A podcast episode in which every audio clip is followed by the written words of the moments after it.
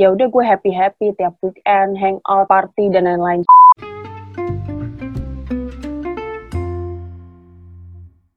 Halo Kak Enji Sulung. halo Halo Koi, Halo, halo. Gimana, gimana kabarnya? kabar? Alhamdulillah baik. Gimana kabar Koi? Baik, baik.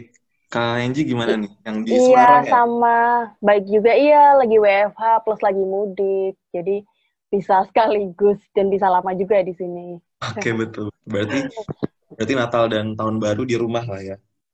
ya betul Oke. Berarti ini kalau kalau Sulung di mana lu? Lu di Jakarta apa di Purwakarta? Yes, Alhamdulillah saya juga lagi di Purwakarta nih Koi, di rumah, literally WFH gitu ya. Oke. Jadi, dan dan cutinya pun sampai ya tanggal akhir, ah, tanggal awal, awal tahun baru nanti gitu. Oke, lumayan lama lah ya bisa stay di rumah dulu ya. Oke, Yes. menarik, menarik. Oke deh. Nah, tadi kan udah eh, saling info nih kabar-kabar dari teman-teman gitu kan. Terus gimana nih selama WFH ada nggak sih kendala yang kalian alami gitu? Atau malah jadi nggak kenal waktu karena kerjanya di rumah gitu atau gimana nih? Mungkin Kak Enji boleh share dulu. Iya, bisa jadi memang itu permasalahan utama ya, karena uh, waktunya WFH jadi fleksibel, kita jadi nggak terikat, nggak ada yang namanya. Kalau dulu kan kalau kita ke kantor uh, datang harus datang jam segini, kemudian kita bisa ngeset waktu selesai kerja. Jadi ini benar-benar uh, setnya di kita yang ngeset itu kita sendiri. Jadi uh, kita harus benar-benar bisa misahin yang namanya untuk jam kerja sama kehidupan pribadi. Jadi jangan sampai benar-benar uh, kelewat sampai kerja tengah malam kayak gitu. Jadi uh, itu akan berpengaruh juga untuk kesehatan fisik dan mental kita seperti itu. Betul, setuju, setuju. Karena mau nggak mau em, kita harus maintain waktu ya, manage waktu juga gitu. Tapi walaupun kadang Iya, suka kecolongan gitu kan, nggak lihat jam tiba-tiba udah jam sekian gitu dan masih Iya, lanjut. memang. Itu terasa banget sih. Karena mungkin kerjanya di ruangan yang sama, terus kayak kita lagi nggak kerja pun di ruangan yang sama. Menarik sih. Nah, kalau dari Sulung gimana nih? Lu merasakan hal itu juga selama WFH jadi sulit untuk membagi waktu atau memprioritaskan waktu istirahat mungkin? Iya, thank you Koi. Menarik sih pertanyaannya. Eh, betul banget tadi yang disampaikan oleh Angie juga. Karena ini kan hal yang mungkin pertama kali ya buat kita semua.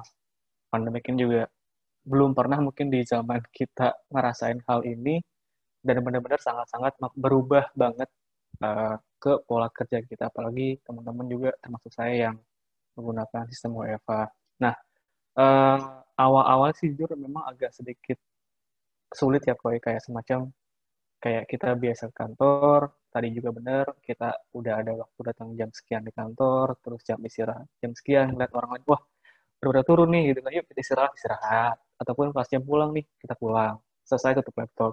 Nah kalau di rumah kan enggak kita yang benar-benar harus bisa manage diri kita dengan baik gitu kan kita harus bisa men-set uh, schedule kita seperti apa task listnya mau seperti apa gitu kan dan kalau boleh sedikit kasih tips, sebenarnya dulu aku juga agak kepikiran nih, Koi. Dan semenjak tahu tips yang Pomodoro Teknik, itu ngebantu banget buat uh, fokus ke pekerjaan kita dengan, dengan lebih produktif gitu.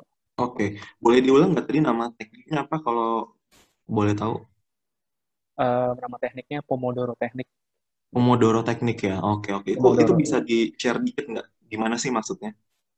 Oh, jadi teknik itu tuh sebenarnya uh, awal mulanya kalau boleh bicara tentang ini ya apa namanya sejarahnya. Jadi ada orang Italia namanya saya nggak lupa gitu kan, Koi. Dia agak kesulitan buat fokus dan produktif pada saat menyelesaikan tugas kuliah dia. Nah, akhirnya uh, kalaupun memang agak terlalu lama fokus, itu malah bikin dia in the long term nggak optimal. Akhirnya dia bagi waktu nih. Contoh, uh, di 20 menit awal dia fokus mengerjakan tugasnya dia tanpa uh, distraksi dari mana pun, baik itu dari email, baik itu dia dari notifikasi WhatsApp. Pokoknya dia sangat-sangat fokus ke pekerjaannya dia selama 20 menit itu.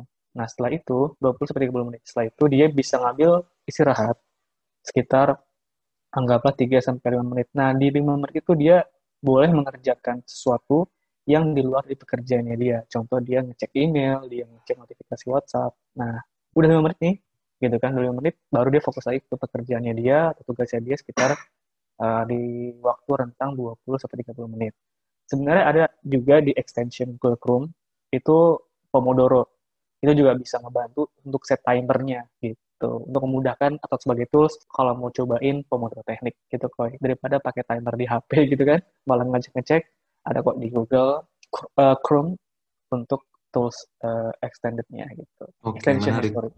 Menarik, menarik. Jadi ini sebenarnya kayak ngajarin kita juga untuk mungkin karena di sela-sela kerja kan pasti ada bosen ataupun jenuh ya. Jadi lebih kayak cari udara segar dulu kali ya, biar refresh otak gitu nggak sih? Hmm, betul banget. Karena kan otak juga kadang-kadang butuh sedikit waktu untuk dikasih istirahat gitu. Mungkin Bu Angie lebih bisa nambahin. karena kan dari teman-teman psikolog ini lebih paham juga. Oke, kalau Kak Angie gimana nih? Ada tanggapan nggak soal tadi yang di-share sama Sulung? Iya, oh, sebenarnya untuk istilah itu sih saya uh, gue baru denger ya dan cukup menarik juga buat dipraktekin karena ini tuh bener-bener diputuin banget. Apalagi kita harus fokus sama to-do list yang harus dikerjakan dalam uh, maksudnya untuk waktu yang ditentukan gitu. Menarik sih untuk dicoba. Oke siap-siap. Karena menurut menurut gue pribadi memang kayaknya teknik-teknik kayak gini tuh dibutuhkan banget ya. Apalagi selama kita WFA yang uh, lokasi kita kerja dan kita istirahat itu sama gitu. Dan sehingga waktu itu jadi kayak sesuatu yang um, benar harus di manage gitu ya. Ya betul betul betul betul banget. Oke, nah ngomong-ngomong nih soal topik kita malam ini gitu kan, sebenarnya topik utama kita adalah uh, ngobrolin soal investasi atau saham gitu. Boleh cerita sedikit nggak sih uh, gimana nih awal mula kalian gitu kan? Karena gue mendengar dari kabar burung kalian sudah mulai berinvestasi itu sejak lama. Mungkin Kak Enji dulu nih boleh share gitu. Oke, okay, kalau dari gue sebenarnya uh, awal dari investasi itu uh, gue lakuin setahun belakangan ini ya. Uh, jadi dulu sempat mikir, gue udah kerja nih beberapa tahun, terus duit gue ke mana, nggak tahu. Jadi ke investasi ini menurut gue adalah sesuatu, uh, apa ya, sesuatu bentuk gimana kita pandai memanfaatkan duit, muterin duit dari duit yang udah kita hasilin dari gaji kita. Jadi nggak nggak maksudnya bukan yang aduh habis gajian ke mana nih? Hilang nggak hilang gitu aja gitu. Jadi dan di masa pandemi ini gue bener-bener belajar banget yang namanya investasi. Jadi bener-bener nggak punya background bisnis atau manajemen. Jadi bener-bener semuanya belajar dari internet ikut online seminar kayak gitu sih kalau dari gue. Oke menarik. Jadi memang ada keinginan tersendiri nih untuk uh, manage atau muter uangnya lagi ya kayaknya. Karena merasa mungkin iya, kemarin iya, lebih boros kali ya dulu sebelum kita kenal mm -hmm. namanya investasi Oke, oke, menarik, menarik. Nah, kalau dari Sulung sendiri gimana nih? Cerita awal mula mau invest itu apa sih pemicunya? Wow, oke, oke. Pemicunya gini, mungkin hampir sama kayak dengan yang ceritanya Angie ya. Jadi, uh, gue punya uang, ini uang buat diapain gitu. Istilahnya gini, uang yang ada di rekening kita, uh, gimana caranya biar produktif? Kira-kira apa gitu kan? Kira-kira uh, instrumen apa yang mungkin cocok buat gue pribadi dan mungkin aman gitu kan secara ini ya secara risiko. Sebenarnya dulu juga sempat sih kayak aku nitip ke temanku. Kebetulan dia punya ada ada usaha dia ngejanjiin rate sekian persen uh, per bulan gitu kan. Uh, setelah sekian bulan oke okay, tapi pernah macet juga gitu kan. Tapi alhamdulillah baik lagi juga uangnya. Karena memang ada permasalahan internal di bisnis mereka. Tapi alhamdulillah baik setelah itu uh, tahun lalu akhirnya kebetulan juga ada teman kantor yang udah lebih dulu terjun ke dunia pasar modal dalam hal ini saham. Tapi memang dia bukan pure ke investasi gitu tapi ke arah uh, trading uh, di pasar modal. Tapi pada intinya kenapa akhirnya saya untuk memulai investasi di mulai investasi uh, gimana caranya punya mindset agar uang ini produktif. Biar uang ini tuh nggak selalu kepakai untuk hal-hal yang bersifat konsumtif Uh, itu sih kue kalau dari pandangan saya gitu. Oke. Okay. Oh iya ngomong-ngomong soal uh, investasi itu kalau nggak salah uh, investor itu tuh terbagi menjadi tiga ya karakternya ya. Kalau nggak salah uh, konservatif, moderat sama agresif ya. Nah kalau dari kalian sendiri nih masuk kategori yang mana sih? Mungkin sulung dulu. Wow pertanyaan bagus banget. Um, kalau dari saya pribadi, koi sejujurnya nih kalau boleh buka-bukaan uh, sampai saat ini bisa dibilang investasi, aku pun belum sepenuhnya investasi. Maksudnya gimana gitu? Karena uh, aku masih punya target atau mindset, aku harus punya uh, targetnya gini, koi. Mungkin kalau teman-teman yang investasikan punya uh, target untuk jangka waktu mungkin 5 sampai 10 tahun mendatang. Tapi aku mungkin punya tapi kalau aku sendiri sih gimana caranya capital gain dari uh, modal ataupun deposit yang ada saat ini aku coba targetkan di sekian uh, juta namanya gitu kan. Nah di sana akhirnya ketika sudah capai sana, nah terus diputar lagi gimana caranya biar sampai target uh, atas yang pengen gue coba uh, dapat itu tercapai. Artinya apa? Uh, gue tuh masuk kategori uh, investor yang mungkin agresif dan caranya seperti apa lebih ke arah swing trading gitu kok. Mungkin dalam jangka waktu uh, mingguan atau bahkan quarterly udah dijual si emiten tersebut saham tersebut. Gitu kok. Oke, jadi termasuk ini ya agresif ya Lung ya. Keren keren. Karena personally kalau gue sendiri masih yang awal banget nih yang kayak konservatif. Karena kan masih kayak rugi takut inilah takut. Jadi banyak pikiran gitu. Jadi mungkin ya itu yang menyebabkan kenapa gue masih dalam kategori konservatif gitu. Nah kalau KNJ sendiri gimana nih menurut KNJ masuk ke okay. level apa? Nah kalau gue sih sebenarnya gak jauh dari Iko. Gue ini tipe yang konservatif. Salah satunya mungkin karena gue ini baru coba-coba ya. Maksudnya baru di tahapan awal untuk investasi. Jadi uh, ada sih ketakutannya aduh ntar kalau ini gimana ya? Ntar kalau kayak gini dia. Tapi gue yakin sih itu semuanya proses sih. Jadi nggak selamanya gue yakin nggak selamanya ada di tipe konservatif. Karena mungkin di beberapa bulan atau tahun ini gue bakal coba sesuatu yang lebih baru sih jadi gue juga ngerasa ya butuh tantangan juga sih someday oke okay, betul betul karena uh, mungkin aja di karena mungkin memang basicnya masih awal ya jadi kayak kita masih meraba-raba dulu nih gitu ini mm. mainnya gimana nih kalau mungkin nanti udah udah jago gitu mungkin kita akan lebih mm. agresif ya kayak uh, eh, yeah, sulung mm. gitu Iya. Oke oke oke. Kalau mesti belajar, gue mesti belajar. Oke oke oke. Nah boleh ini enggak sih boleh dapat bocoran atau share dikit nih uh, kalian itu fokusnya uh, investasinya itu ke ke mana nih?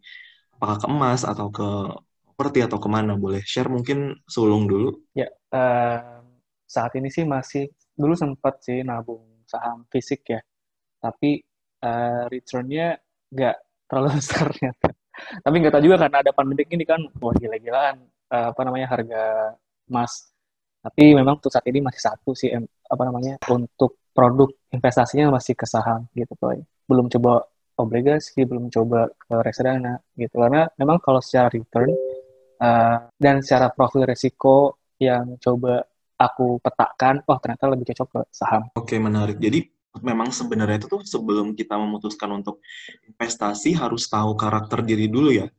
Uh, dan juga tahu nih uh, instrumen ataupun jenis-jenis investasi itu ada apa aja sehingga nanti pas kita jalan udah nggak bingung gitu kan dan menurut gue kayaknya di angkatan kita pun maksudnya uh, anak-anak yang ya, milenial gitu kan udah banyak yang paham ya. Jadi kita bisa tanya ke teman-teman gitu kan yang yang udah mulai duluan. Iya, setuju banget Pak. Apalagi sekarang juga banyak platform terutama di Instagram ya yang udah banyak banget platform yang mengedukasi teman-teman untuk belajar investasi di pasar modal. Dulu tuh kayaknya mirip banget dan konten-konten yang berkaitan dengan uh, pasar modal saham pun nggak seramai sekarang gitu nggak sehype sekarang. Mungkin karena juga di rumah aja gitu kan terus adanya WFA mereka juga cari peluang seperti apa yang mungkin bisa menambah income mereka.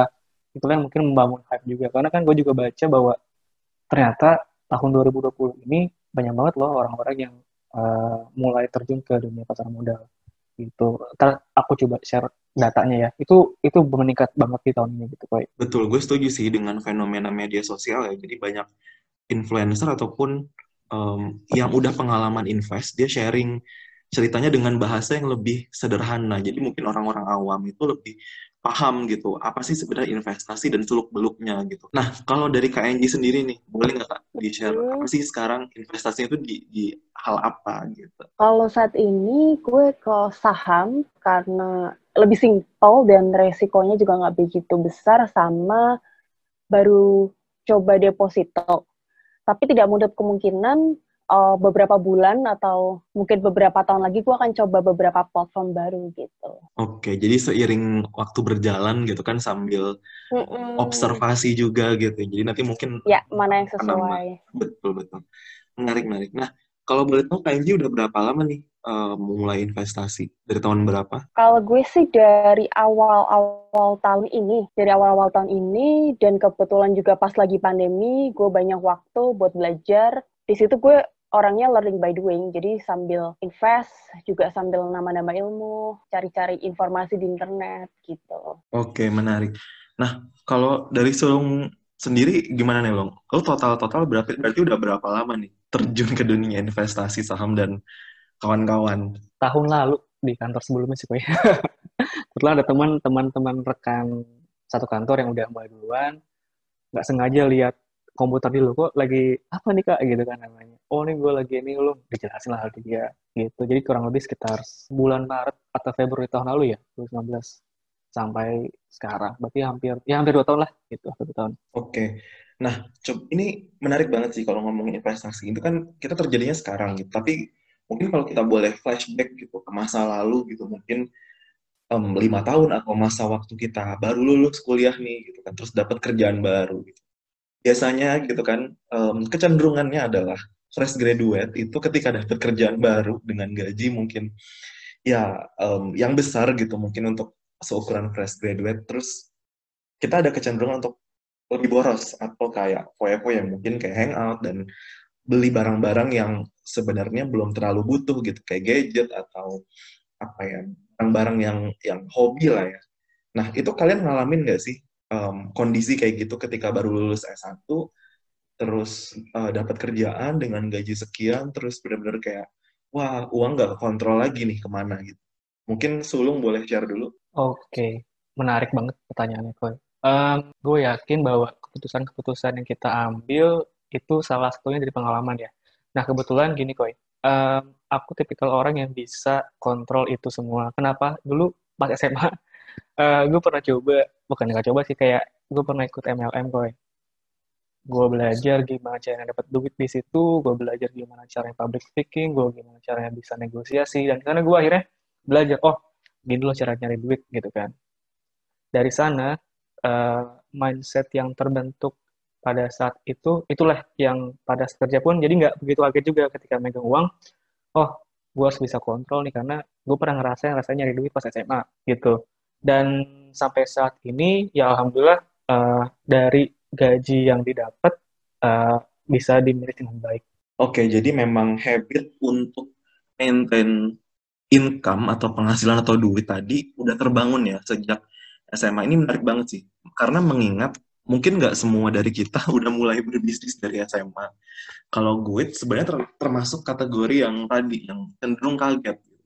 Karena mungkin ya kalau zaman kuliah dulu ya freelance paling kayak ngajar berapa sih dapatnya gitu kan. Tiba-tiba lulus terus dapat kerjaan yang memang bisa dibilang mencukupi gitu kan. Jadi agak ini nih agak sempat eh, bingung untuk maintain keuangan gitu. Nah itu terjadi juga nggak sih sama KNG pernah nggak ngalamin titik itu kak? Kalau dari pengalaman gue pribadi sih pernah.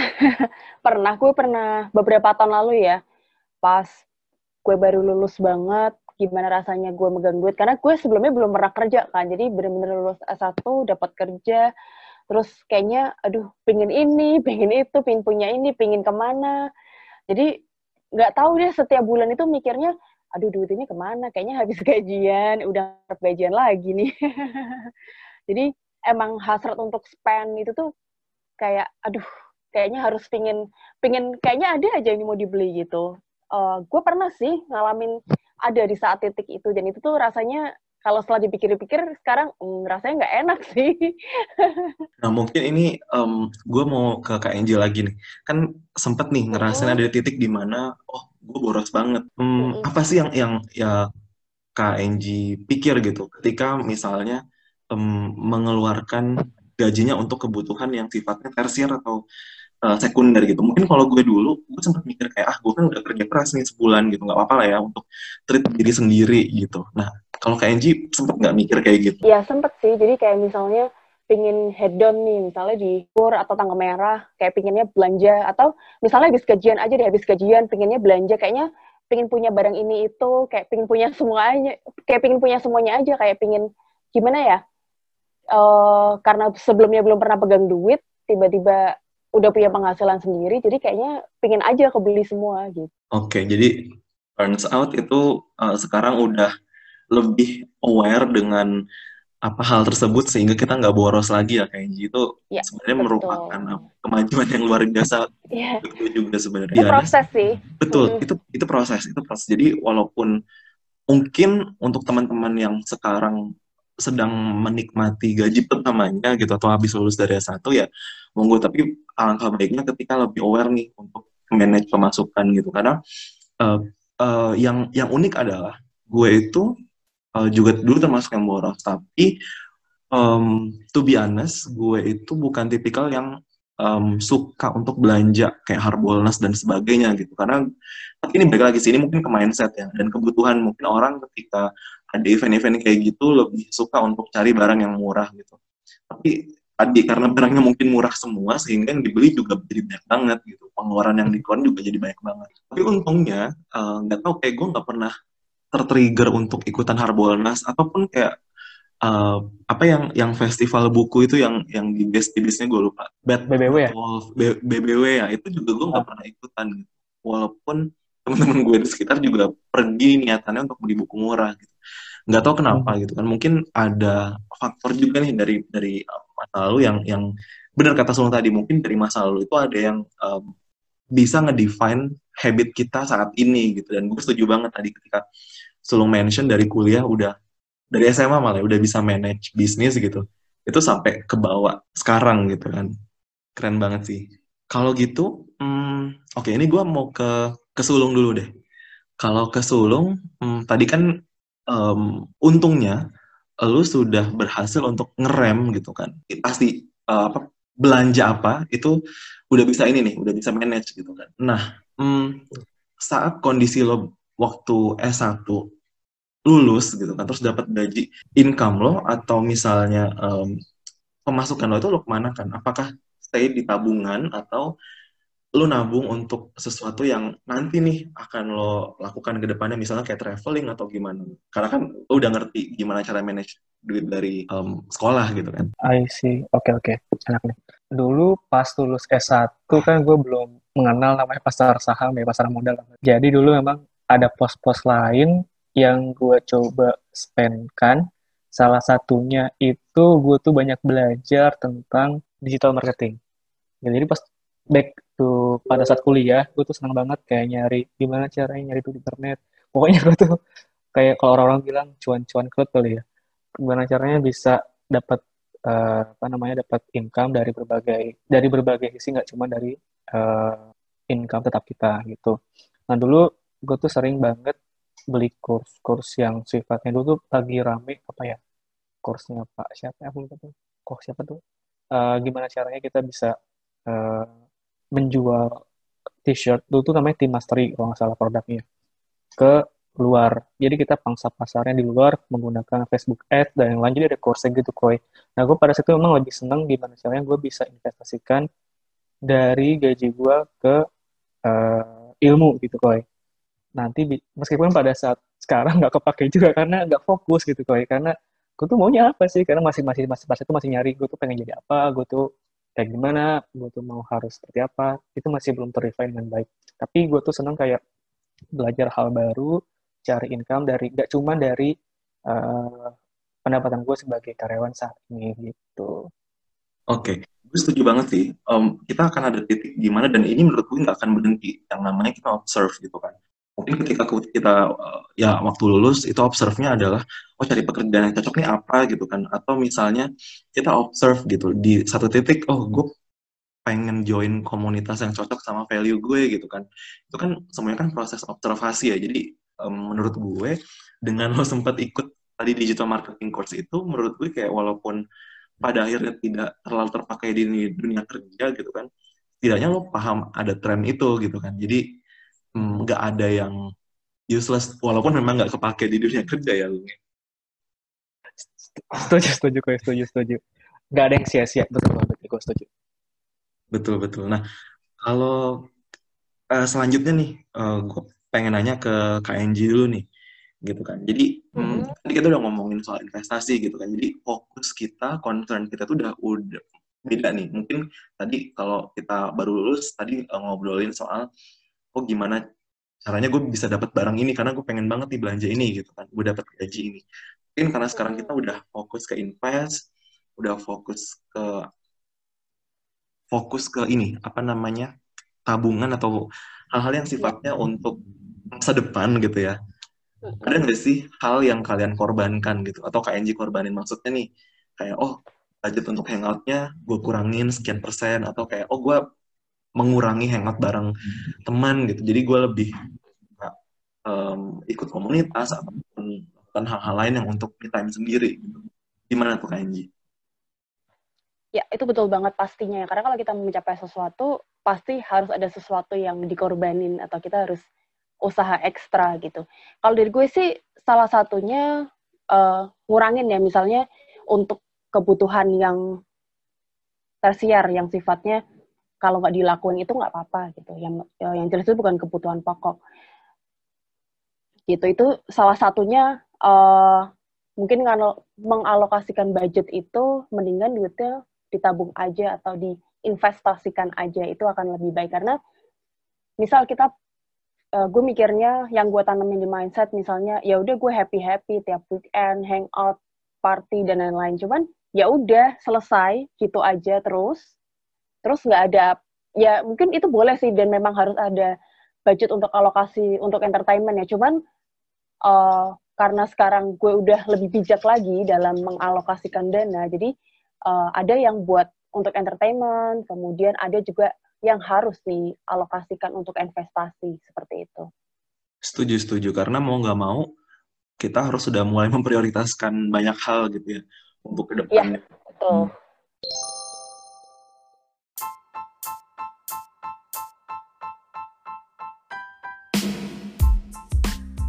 Terima kasih telah mendengarkan podcast Financial Story. Kunjungi kami di Instagram at Financial Story atau website di financialstory.wordpress.com. Kamu bisa kirim saran dan kritik ke Instagram Financial Story untuk perbaikan konten kita bersama. Sampai jumpa di episode selanjutnya.